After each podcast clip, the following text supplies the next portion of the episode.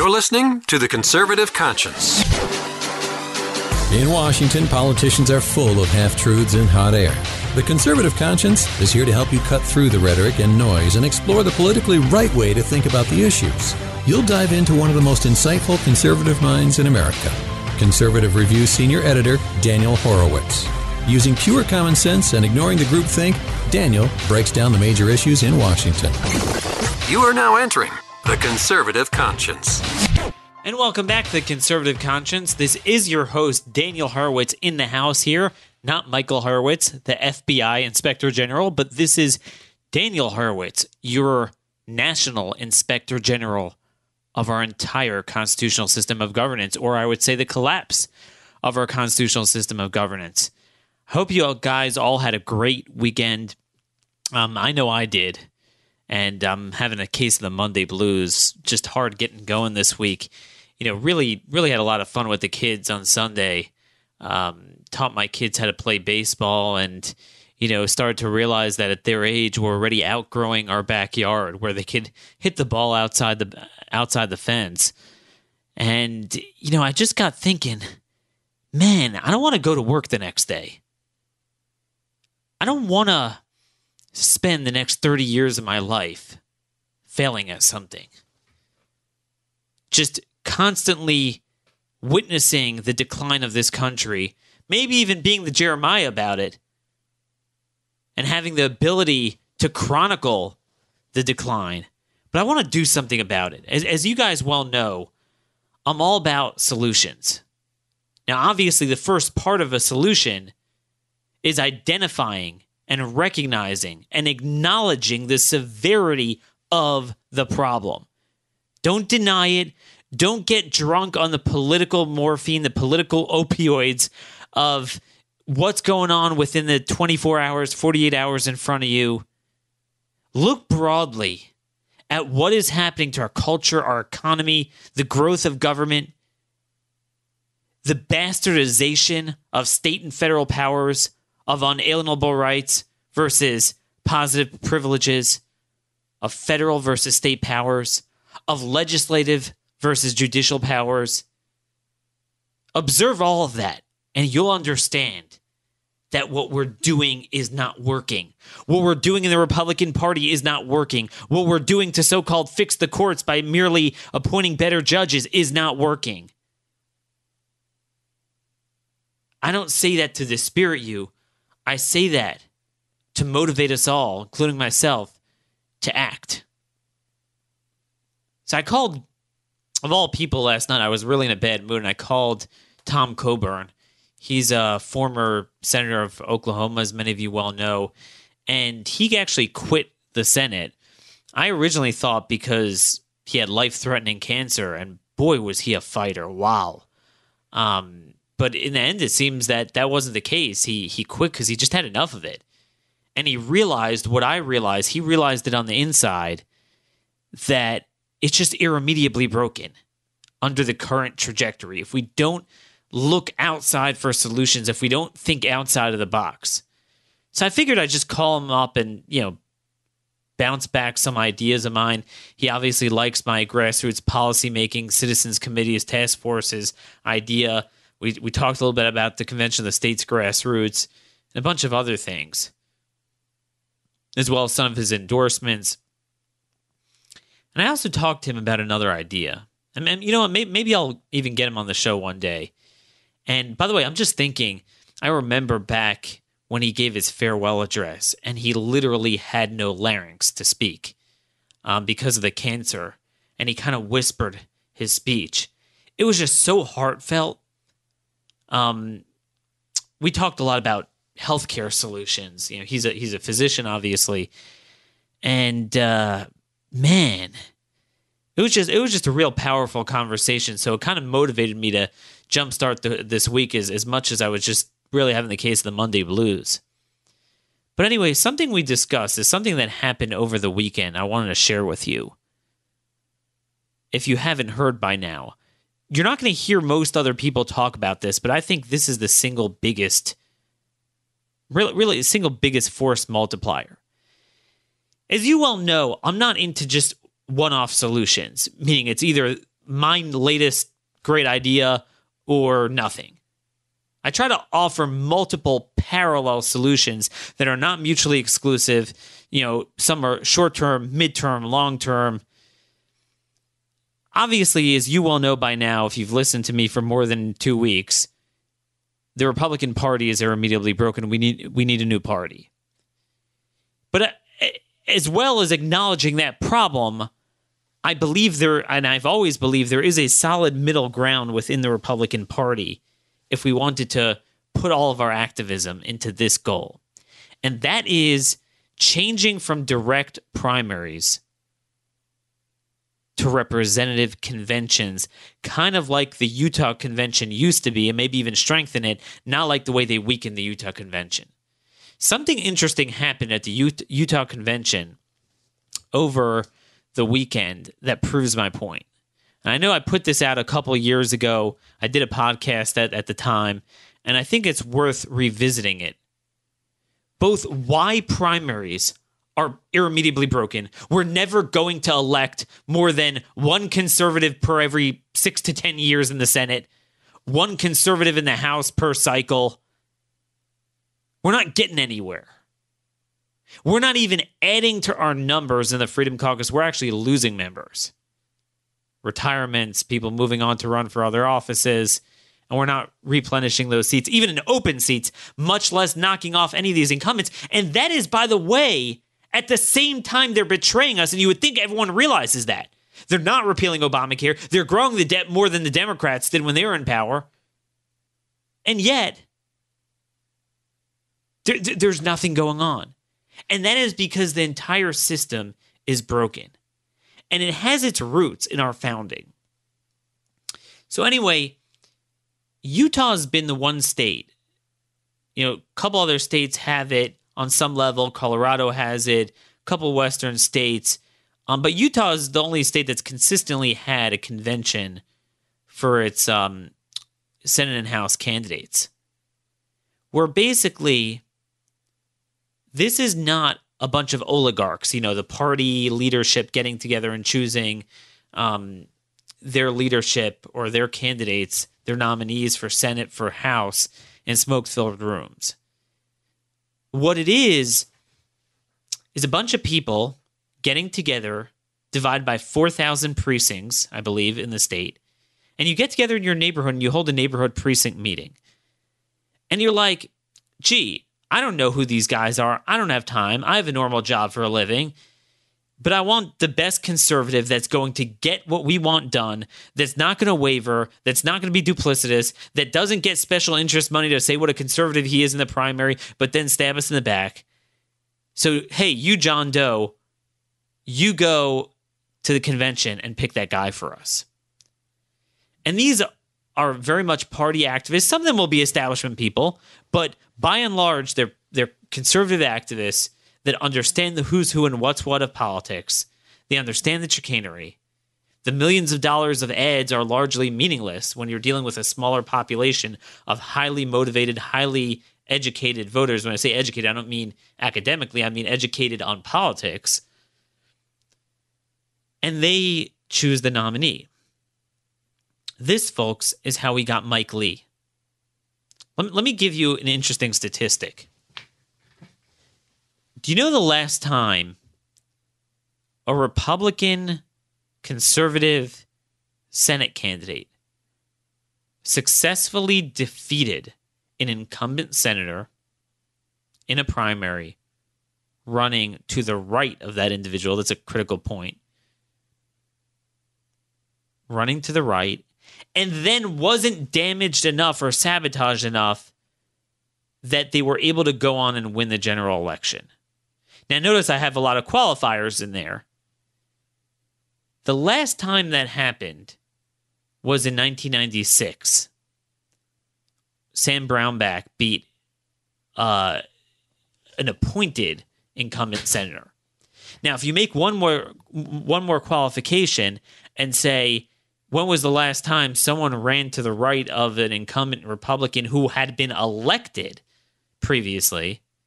I believe the last time is nineteen eighty, when Al D'Amato ran to the right of Jacob Javits for the G O P Senate nomination in New York, and he won. That's thirty-eight years ago. It's very rare to knock off an incumbent from the right in the House. It's almost never done in the Senate. It's impossible statewide. Just for our guys to to raise the money, to have the name I D, to cut through the lying where the incumbent runs on our views and then says our guy's the liberal.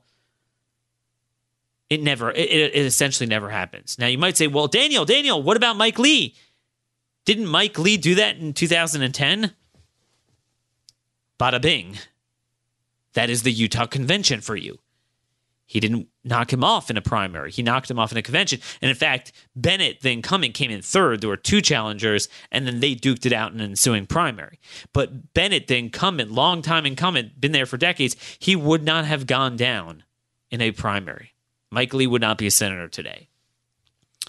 And at the time I said, imagine if in every state we had a Utah model convention instead of a primary. Now, before we zoom out and discuss this solution, this imperative, why we need this, how it could be done, let's just see what happened over the weekend with Mitt Romney. Mitt Romney rides into Utah. He's like, hey, I screwed up every other election enough. Let me go move halfway around the country and use my Mormon, you know, status to run as senator in Utah and get in there to do who knows what while I'm in my seventies.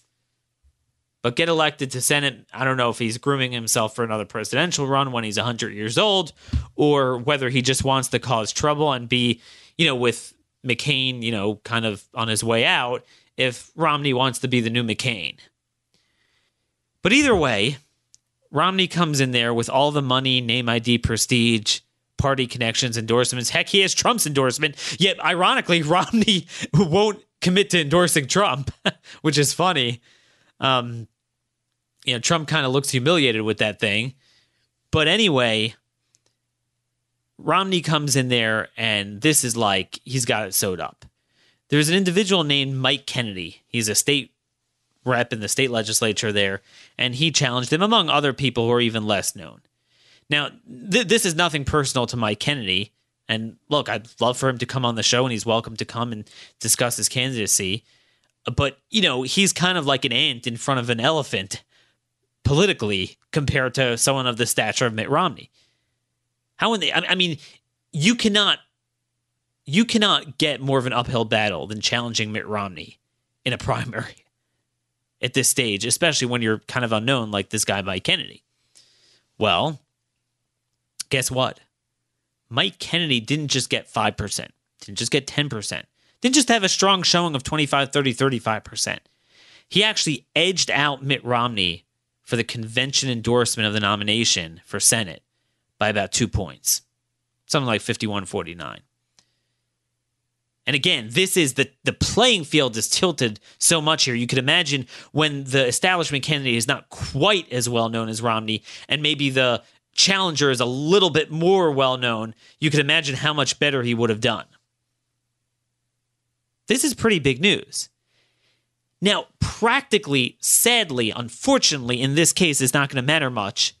But I want to talk about the lesson we're going to learn. It doesn't matter much because basically you have to get sixty percent to avoid a primary. And anyway, they gutted the Utah convention. So rather than strengthening the convention and then replicating it in every other state, the establishment said, wait a minute, we don't want another Mike Lee. And they actually weaken the convention. So now even if you get ninety percent of the activist support at the convention, it doesn't matter. Basically, you could bypass the convention if you get a certain number of signatures, which they usually do if you're an establishment candidate. You're always going to have enough resources to gather the requisite signatures. You could bypass the convention or just null, you know, make, make it null and void and just opt for a primary. And then they have to hold a primary. So in this case, even though Romney narrowly lost the convention, he easily got the um, the signatures, and he's going to run in the primary. And it's going to be very, very difficult for for him to to knock him off in a primary. And look, this is what they did already. You know, and, and, and another example of how we're going backwards. Last year, we had the special election of of Jason Chaffetz. You know, he had enough of Congress. He he left. even even though he was chairman of the Oversight Government Reform Committee, he had enough, and uh, it triggered a special election. There was a solid Club for Do- Growth endorsed candidate, state rep, um, Chris Herrod, who is a solid conservative, would have been with the Freedom Caucus, and he was up against literally a Republican in name only, literally a Democrat, um, just ran as a Republican because he needed to in the state of Utah, this guy um, Curtis. And basically what happened was Herrod, of course, won the convention, and then Herrod got crushed in the primary because they gutted the convention as the final arbiter. But here's my point. What if the convention in Utah would be the final say? Whoever wins the convention wins absolutely, and there's no primary. And what if we replicated that in the fifteen most conservative states in the primaries? I want to posit to you that, look, we're not going to have a one hundred percent success rate. Don't give me this straw man. Well, Daniel, the establishment will gain that. You're not going to win every time. Well, gee, I take not losing every time over not, you know, over the status quo. We have a zero percent success rate in the Senate and maybe a five percent success rate in the House. We never beat incumbents in the Senate. We almost never win open House seats in the Senate. We barely ever win against incumbents in the House. And we lose more open seats than we win in the House. We're going backwards. We'll win maybe three good open House seats per cycle. We'll be dead by the time we could get, um, you know, enough people in there. It's like drinking coffee with a fork. You can't get enough of a critical mass in at once to force change. But what if we suddenly made fifteen states competitive, where you could put fifty House seats and six, seven Senate seats in play in one cycle? Imagine the benefits of that. Our founders wanted republicanism, not direct democracy. They understood that when you so-called let the people decide, really what you're doing is letting the elites decide. See, the founders were the ultimate moderates. They were the ultimate centrists. Constitutional republicanism is centrism at its heart. On the one end, you have oligarchy, where a couple people just wield all the power.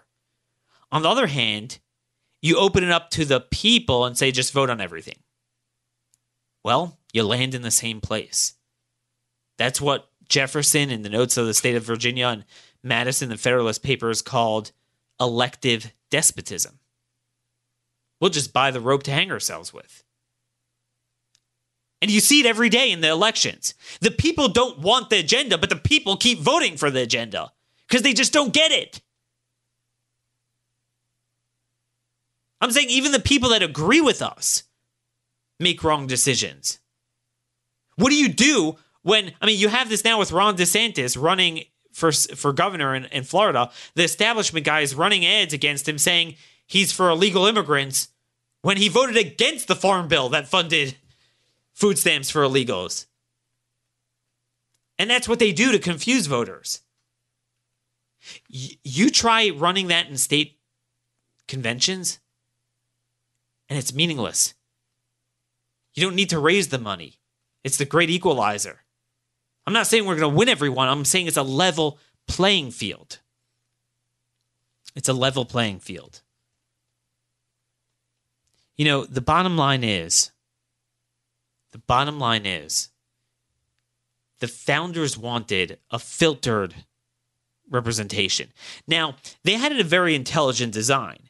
It was to have the House closest to people, but again, the House is a smaller unit. The districts are smaller, so they felt direct democracy could work better.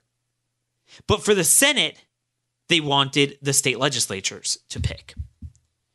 Once we repealed the seventeenth Amendment during the Progressive era, I'm sorry, once we enacted the seventeenth Amendment, repealing the original design of state legislatures picking the senators, so states became worthless. States didn't have representation. And guess what? The Senate became a cesspool. As bad as the House is, the Senate is ten times worse. There's literally, what, three conservatives in the Senate? ten if you measure liberally on some issues. not every issue, but if you, you know, cotton's good a little bit here, Purdue's good, good there, handful of others will do good for us on a given day. You're not going to get more than ten. That's a far cry from fifty-one seats, much less sixty. And even at the height of the success of the Contract with America with Newt Gingrich, when the House was somewhat doing good things, the Senate was always bad, and now it's even worse. We've never elected good senators. Because when you have direct popular elections on a much larger scale statewide, it's even worse. Now, there's, there's, there's an effort, obviously, Convention of the States to repeal the seventeenth Amendment. Now, that's going to take thirty-eight states agreeing that that is a very tough road, to, tough hill to climb, right? But here's the deal. What if I gave you a backdoor repeal of the seventeenth Amendment? Meaning, what if I took the states where more or less, fifteen or twenty or so states, where more or less whoever wins the nomination of the Republican Party wins the general election, and I attacked it at a primary party level? Now, to be clear, parties are private organizations that now created a monopoly through the boot of government and statute and election law, but officially private organizations, so there's no constitutional mandate on how they have to operate. They can do whatever they want.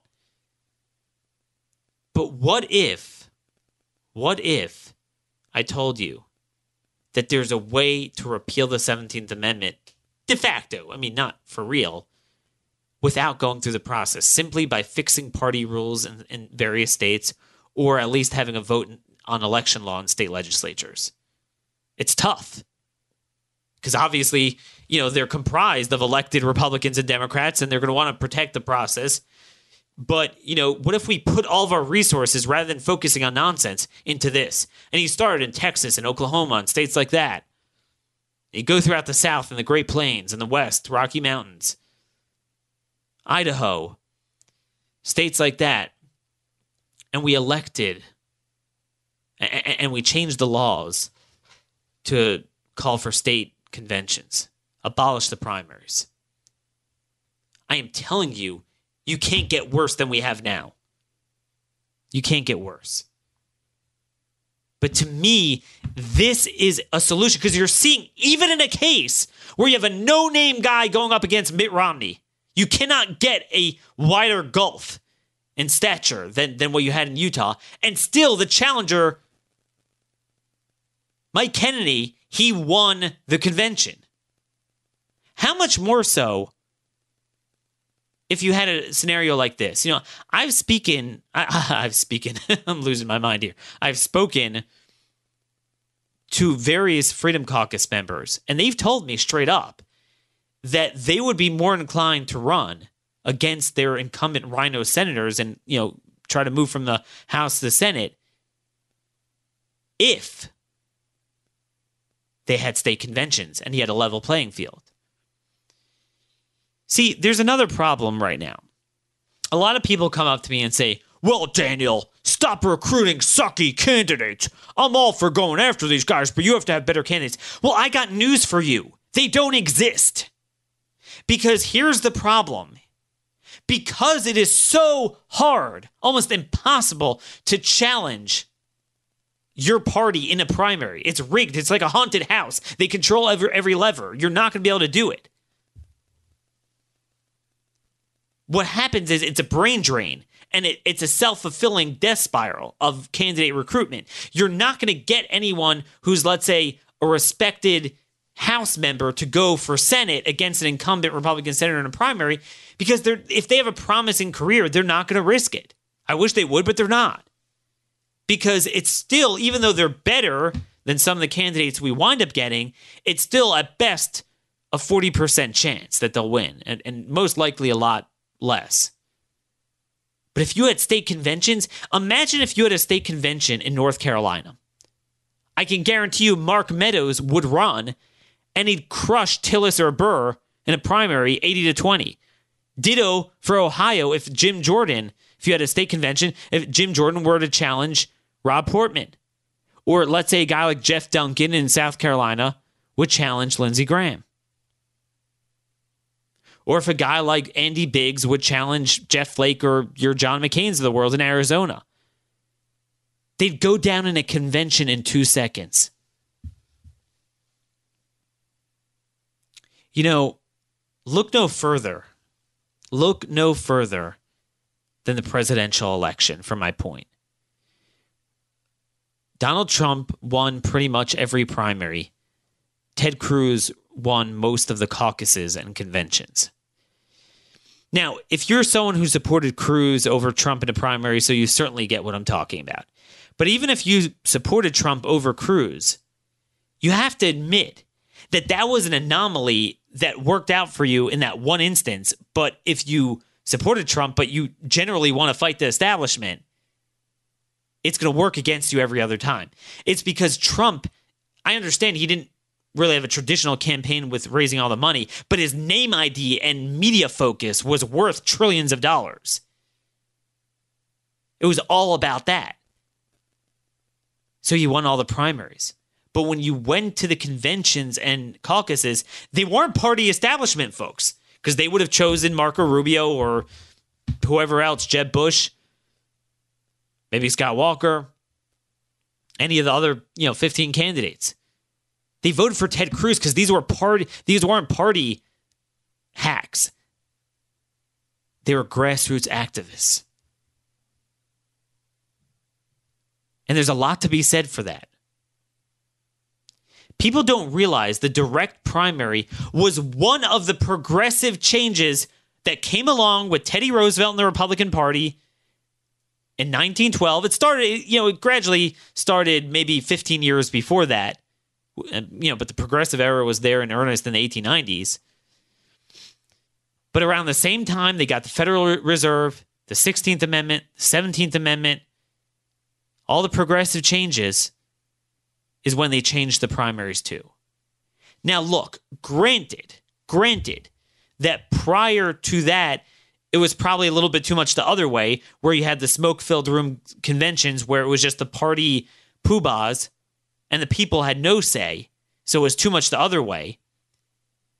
But the Utah model convention, if we actually strengthen it, is the perfect middle ground of, of, of Republican representation. Informed patriotism, where anyone who wants could participate. You could come to your precinct meetings. You could run for a precinct delegate to go to the convention. But naturally, it fosters more of a debate where you get in each other's face. You're like, look, we all want to change things, but you understand candidate A is a status quo hack, and here's why. Don't be fooled by the millions of dollars of ads. I'm telling you, nothing's going to come easy, but if you want one change that will force multiply the primaries and by extension change our government without directly starting a new party, this is how you do it. Now, this would this would happen in one of two ways. Either you would change party rules in a given state, so you fight within the Texas G O P to change it. Now, I understand it's very hard. Or you do it at the legislative level. You just abolish primaries. So a party could stamp their feet and say, we want, you know, we want uh, primaries. But if the state doesn't offer it, then they don't offer it. Nothing they can do about it. Look, maybe this is something where we could join with left-wing grassroots activists and apply it equally to their primaries. You know, now, I don't know how many are fed up with their primaries, because the reality is the candidates they, they choose are reflective of their values. You know, the Democrats are doing good to promote left-wing values, unlike the Republican Party, which doesn't represent conservatives. So maybe there's not enough disquiet on the left, but, you know, maybe we could work with them, and you work Democrats and Republicans and you pressure them in the legislature to change it. I know, I know. It's, it's you know, the incumbent powers, and they're, you know, not going to want conventions, but you got to start somewhere. I wish I could start a movement to focus on this. You know, I've been yelping about this for three years, but when I saw this result, that even against someone as strong as Mitt Romney, this no-name guy. And again, I don't say no name to put him down. I mean, no name in terms of public persona. Um, you know, I'm sure his ideas are not no name. They're a lot better than Mitt Romney's. He was able to pull out a victory at the convention, but sadly, it's a hollow victory the way they do the the convention now, and they have a primary anyway. I mean, what we're doing now is not working. The reality is that it's even harder for conservatives to win primaries nowadays than ever before, and which is why we're going backwards. Despite all these grassroots organizations, these Tea Party type of organizations, you know, an increased focus on primaries that we didn't really have until this past decade, we're going backwards. We're not even maintaining our numbers, much less increasing them, much less getting, promoting House conservatives to the Senate. See, while in the old days a lot of people were uninformed, now millions of people are, are misinformed by ma- the mass weapon of disinformation that has become ubiquitous in mass media. So they're, they're not just uninformed, yeah, I don't know politics, they're misinformed because, as Reagan would say, they know so much that isn't so. You know, election results in presidential and Senate primaries are directly related to media coverage and name I D. It's not the guy with the best ideas. There's simply no way a, constitu- a constitutional conservative can talk over the soap opera narrative with serious issues. I mean, that's the reality. Everyone wants to know why your ordinary Joe six-pack can't win an election, or it's very rare. Oh, there's too much money in politics. The answer is simple. With the growth of the country, even a single House di- district is what? seven hundred fifty thousand people? A Senate seat, obviously, you know, except for, you know, the smallest states, is millions of people. And elections aren't about ideas. They're about money and name I D. It's all about media coverage. House races don't get that much media coverage, but it's all about paid media. Ordinary conservatives seeking to challenge the status quo cannot get their message out. You can't reach the masses. It's inaccessible. This is why they didn't want direct democracy. It's going to be the, the, the worst elements that manipulate the system. Letting the people decide party nominees has resulted in, has resulted in letting the media and money decide. Think about it. If someone comes along and runs on one of our sacred issues, judicial reform, let's pick another one, healthcare reform, getting the middleman, the third-party payer, out of our system. Well, gee, you're not going to get a single check from the healthcare industry, the most prolific donors. So forget about an incumbent. That's obvious. You can't raise a penny in your district, in your state. Even the people that sympathize with your message broadly are too scared to be caught dead. You know, especially if you're a business owner. By definition, if you're donating money, you're usually, you know, well-to-do, successful. You're out there in the public. You have some sort of business. You're not going to want to upset the incumbent powers. That's the problem. I mean, this is the monopoly that they've grown for themselves. But even in an open seat, we see this all the time. You know, let's pick a Texas, Oklahoma, or rural district anywhere that's an R plus twenty seat. Whoever wins the primary will win the general election. So let's say you have a Republican who's been there for twenty years. He decides to retire. Okay, finally. All right, phew. Okay, so we couldn't beat him as an incumbent, but now at least as an open seat, should, you know, now with, you know, you look at the G O P base, what they want, isn't it certain that the most conservative guy is going to win? No, not at all. Not at all. Because guess what? Now you have fifteen people. Everyone wants a safe Republican seat if you're a Republican. fifteen people are going to run for that primary. Everyone's going to run as more conservative than, conservative than the next. But who ultimately wins? Nine out of ten times, it's the guy with the most money to say what a great conservative he is. Now, I've got news for you. ninety-nine out of one hundred times, the guy with the most money to say what a conservative he is is the worst element you could ever have. He uses the special interest money to run on our views, but then we'll do the exact opposite. Now, the activists know that, But the masses, you know, he puts out these really clever ads, you know, Joni Ernst, castrate the hogs, remember that. And now the only thing she supports castrating are our soldiers in the military, literally, with castration operations paid for in the military. I'd love to see her run an ad on that. No, she won't.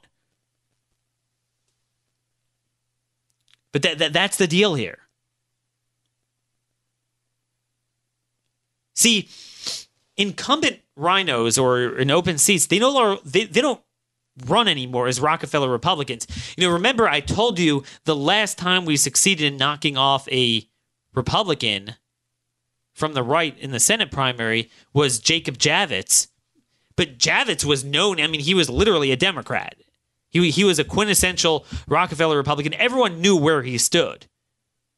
He also had poor health, too, at that point, which played a role in it. It's almost impossible to win. But now they don't run as that. I mean, Mitt Romney himself got up there at the convention. Could you believe this? The godfather of Obamacare saying, we're not just going to amend it. We're going to repeal Obamacare. They lie. And then, as always, they paint their challengers as something less than conservative, which is just devastating. You know, I want to talk to you a little bit about Chip Roy. I, I, I rarely do this. But as you well know, I endorsed him, you know, running in the San Antonio, Austin-based district, you know, between San Antonio and Austin. I believe it's District twenty-one, or if, I hope I'm not forgetting. Um, anyway, Chip is a, is a friend of mine, a friend of, you know, the few patriots that really aren't just in the conservative selfie movement, but actually really trying to make a difference. This is a man who sacrificed everything. Um, as you can imagine, chief of staff to Ted Cruz and Texas Attorney General, he could have easily gotten a pretty lucrative job in private law practice. But instead, he's running. And, and and his biggest issues are judicial reform, getting the healthcare cartel out of healthcare, and focusing on the debt and limiting government.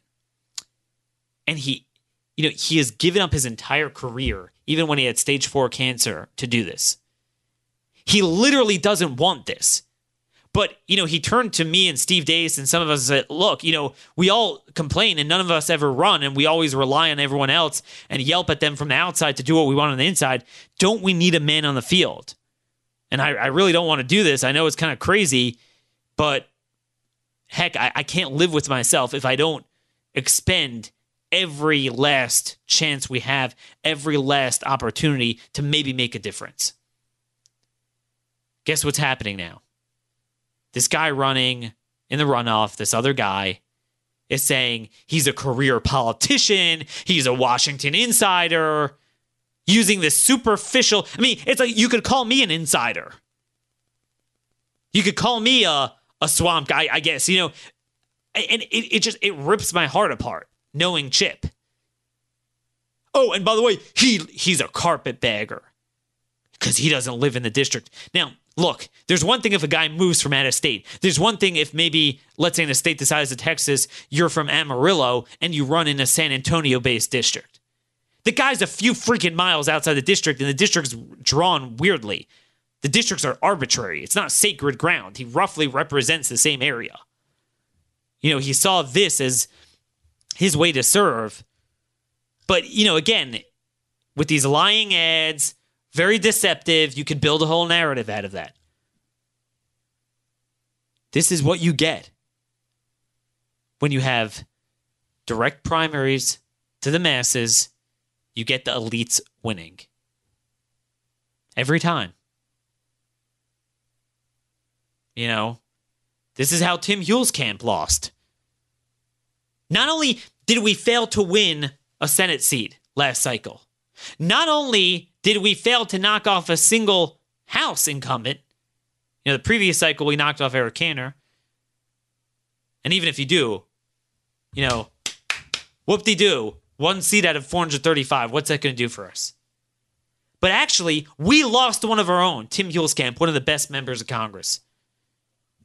Because the whores for, for Big Ag and Big Amnesty put up this guy who ran saying Tim Huelskamp's a career politician and I'm this great conservative.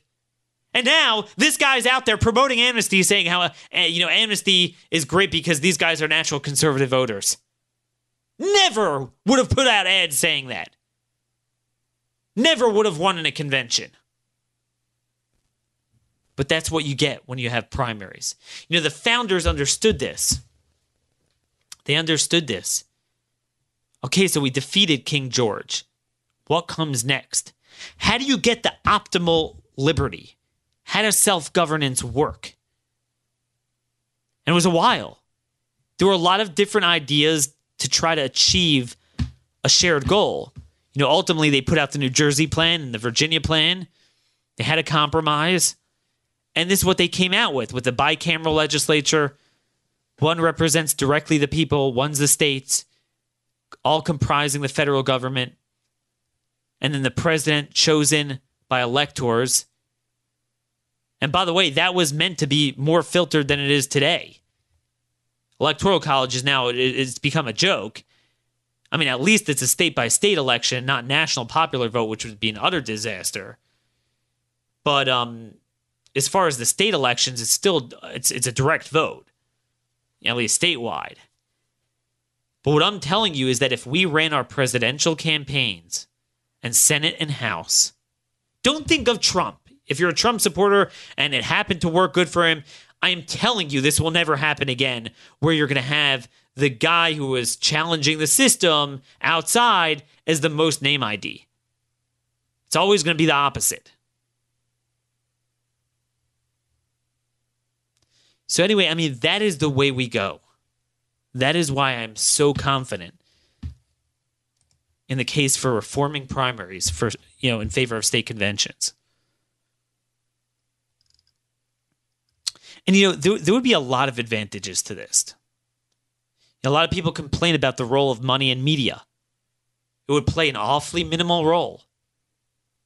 You know, imagine if each one of you who listen in this audience, you became one of those precinct delegates. You know, I have that in my neighborhood. I live in a, I live in a neighborhood, obviously the broader county where I'm from and the state, there's no way we could ever elect any Republican, much less a good one. But, you know, a lot of people ask me in primaries, well, Daniel, who, who do I vote for? It's not that I have different values than them. We have the same values. It's just that I do this for a living. I pay attention to it. Even even when I do, I, it's often hard. Even someone like me, I don't have the answer for all four hundred thirty-five districts. It's tough. It, it's really tough. If you have a, a solid House seat that's now open and you have fifteen guys vying for it and none of them really have a paper trail, it's very difficult. But politics is an art. It's not a science. And you, you get a sense of their language, their associations, What's what's motivating them? The media and the campaign ads would ha- would play a minimal role in determining that, because you would nominate a guy or choose a guy that understands this, and maybe people in your areas that don't really listen to Mark Levin, don't listen to me, don't read Conservative Review, subscribe to C R T V, but they want to change the country for the better. They'd say, hey, you guys seem to know what you're talking about. You get good information. You go to a convention for me. That's how it would work. You know, the prospect of winning with a grassroots ground game without the need for a massive money, money and media campaign would attract better conservative talent to run for office. You know, the bottom line is it's, it's a suicide mission, so you often don't get good candidates because who would want to commit political suicide? By the way, one other great um, advantage to this is that the requirement to actually show up at a precinct caucus would automatically get rid of the problem with this stupid early voting in primaries. Now, early voting is, is uh, I believe, unconstitutional, certainly against the spirit of the Constitution, and it's a dumb idea even in the general election, but it's even worse in the primaries because think about it. Primary, see, general election, you could say it's R versus D, it's polarized country, it's more or less, you know, everyone's kind of knows where they are. It's just a matter of when you're going to vote, so you choose to vote early. Um, but in a primary, it's really bad. Forget about ideology. Let's talk about within a Republican par- primary, within a Democrat primary, not R versus D. So let's say let's talk from a conservative vantage point, a Republican primary. Everyone wants more or less the best conservative to win. Okay? Who is the best conservative? Well, it's just going to be the guy with the most name I D. What often happens is, to the extent that out, outside the box, outside the system, grassroots challengers gain traction, it's in the final two weeks. I could tell you that. You could take that to the bank. It's in the final two weeks. Well, guess what? When you have early voting, that's baked already. And it's insurmountable. It's not that people, you know, a lot of people are like, oh, I didn't know he was viable. Oh, you know, it's not that I wanted the other guy. I didn't know another viable candidate existed. It's not like, oh, you know, I would have changed my mind. Things could happen. That that that's a problem in the general election, but it's even worse. I'm not even making a partisan point. Just logically, it makes no sense to have early voting in a primary. And then think about the presidential election where you have fifteen candidates running throughout a, and it's not a national primary day, it's a staggered process. So it builds on itself, it builds momentum. So often a candidate will have a surprise showing and gain momentum for the next state. Oh, but whoops, the next state is not really next because half the people already voted before the results of the previous state. That happened a lot in the last primary. And also, what's even worse is a lot of candidates drop out. Oh, whoops, but forty percent of the ballots were cast already. This was the big problem that Cruz um, faced when he was trying to challenge um, Trump and consolidate the anti-Trump vote. It was, the fact was that people who voted for Rubio, it was already baked even after he um, dropped out. It's just so dumb. So if you abolish direct primaries, you don't have this problem. You have one designated day where you kind of show up and you vote for your precinct uh, delegate, and then the delegates go at a specified date to a convention, and they vote on that one day for the nominee. Also, another interesting thing is th- this is also a mean. The means are the ends too. Selecting state government officials through conventions would help build up a cadre of state governments that push back against federal tyranny. You know, you're you're building a whole grassroots network around these conventions, and you could do a lot of things. Partly these citizens task forces. Heck, you know, imagine if um you know you got together at these precinct meetings and said, hey, after we choose our delegates, let's meet again in a week, unofficially. This is not, you know, legally binding in the in, in the party rules, but to discuss these issues and put out recommendations and reports, and offer to testify at hearings and contact our conservative members that we now elected because we have conventions, and have a shadow government like we spoke about a couple weeks ago. This, to me, is constitutional governance. But at least let's fix it within the primaries first. Anyway, we went long here. I wanted to get to other things, but we don't have much time. But we're going to have a lot more on the courts. The courts have accomplished more for the left in the last four days than what the G O P Congress has accomplished for the right since taking over in nineteen ninety-five and only being out of power for four of those, uh, you know, twenty-three or so years. I mean, the stuff they've done, sanctuary cities, on abortion, on due process rights for illegals, on mandating funding for teen pregnancies, a program that Obama created and Trump tried to end, and they, you know, many of his regulations. Oh, cafe standards. Now the fines against companies who don't comply, not with the baseline statute, but Obama's added cafe standards. Oh, the courts put an injunction on that. And there's no pushback in Congress. We have a border surge, a drug surge, an M S thirteen gang surge, nothing from Congress. And again, because the people we send don't represent the people because the people directly vote. And I know that sounds like a paradox, but that's what our founders didn't want. So we'll have a lot more on this. We'll have a lot more on healthcare I want to get to as well this week. Send me your thoughts. D Horowitz at C R T V dot com, at R M Conservative on Twitter. Let me know how we organize this and which states to start from. I challenge anyone to show me a better idea that's more achievable. When I say more achievable, I don't, I'm not saying it's easy, but I'm saying it doesn't require supermajorities or constitutional amendments. Something with simple change of party rules or change of, of state statute, you could do this.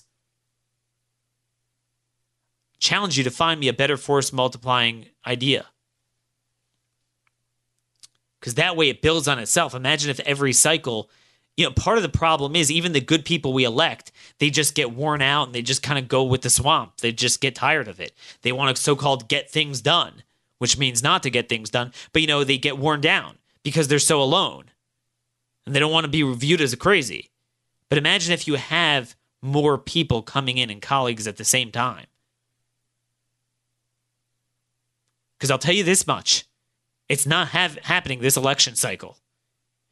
I mean, you would think, wow, after after the betrayal, okay, well, we were focused more on the Democrats before because it was Obama, so we weren't so focused on the primaries. But now you got it all. You got the House, you got the Senate, you got the White House. And we see the results. Particularly on issues like healthcare and immigration and the courts. And the debt. And nothing. There's no evidence that we're changing the game in the primaries, and in fact, we're going backwards.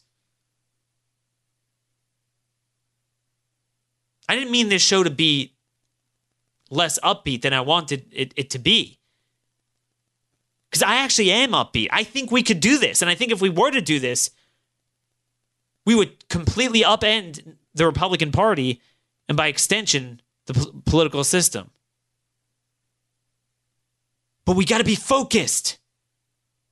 Not on, on, on the most sensational news story that the media decides to promote within twenty-four hours. We got to look long term and harness some of what happens in the short term to make these long-term decisions. That's it. The only reason why this can't be done is because we don't have more of my colleagues doing this. If you got ten more people focused on this like I am with a national platform, I think we could start a movement. So let me know your ideas, how I could work with people, and I will. You know, I'm going to start to work with people, people like Tom Coburn, retired conservatives that are still trying to make a difference. Maybe we'll have him on the show and, you know, get, get his ideas. And then, as always, if you are a candidate, um, you know, come on the show. But but but again, I mean, don't waste my time if you raise three cents. And I don't blame you. It's tough to raise money, but I'm just saying if you if you haven't raised at least a hundred thousand dollars, and that's a that's very little, but at least a hundred thousand for a house race, it's not happening. Even Dave Bratt, which was the biggest upset ever, he he spent about a hundred thirty thousand. But that's the thing. Were we to go to conventions, that would largely be moot. But anyway, until this week takes off, you know, we start to see how this week shapes itself. To me, this was the most important story over the weekend that I took away from here. That if even a guy like Mitt Romney could be defeated by a no-name guy in a convention, imagine if we had conventions in twenty other states with the actual legal authority to pick the nominee, not just suggest the nominee. Because you know, you do have that in some states. Virginia, I know, has that. You do have conventions, but they don't actually determine instead of the primary. Look, I'm always going to think of ideas. Maybe not all my ideas are good ideas, but by golly, we're going to think of ideas here at the Conservative Conscience because it's not about me. It's not about a personality. I don't want to be doing this for another thirty years. And that, that, that's the reality. I have no interest in just promoting my name and promoting my brand and promoting myself. I want to promote policy solutions, strategic solutions, systemic government reform solutions, political solutions, to actually not just work for even conservatives, but for all of us. And finally restore our constitutional republic. Thank you all for listening. God bless. This has been another episode of The Conservative Conscience.